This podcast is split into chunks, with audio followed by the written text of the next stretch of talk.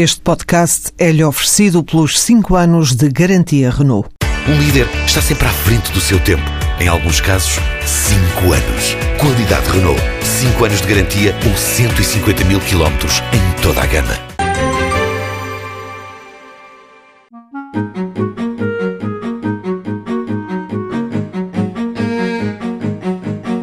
Ricardo Silveira sempre quis trabalhar na área de restauro de arte sacra. Desde muito miúdo sempre gostei muito de arte e sempre me dediquei muito a isso.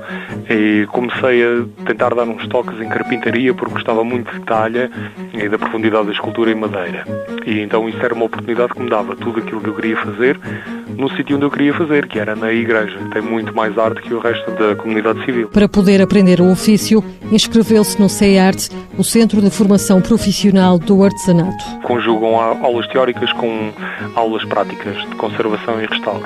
Portanto, temos acesso a, a grandes obras e grandes peças para as podermos estudar e tem a vertente profissional onde trabalhamos nelas enquanto aprendemos. O curso gratuito durou cerca de um ano e Ricardo teve direito a uma bolsa para pagar o alojamento e as refeições.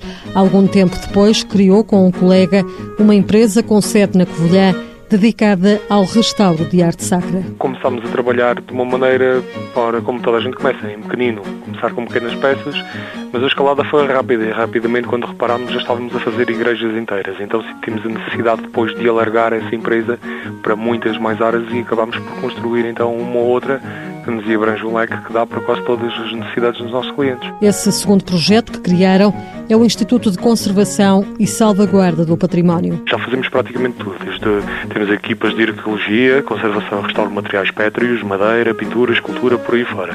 E em breve estamos a ver se começamos com tecido, que é uma coisa que o nosso país está muito esquecida. Restauro de paramentos, têxteis, etc. Alguns anos depois da passagem pelo CEART, Ricardo Silveira entrou na universidade no curso de Conservação e Restauro. Mãos à obra, financiado pelo Estado português e pelo Programa Operacional de Assistência Técnica do Fundo Social Europeu, sob o lema Gerir, Conhecer e Intervir.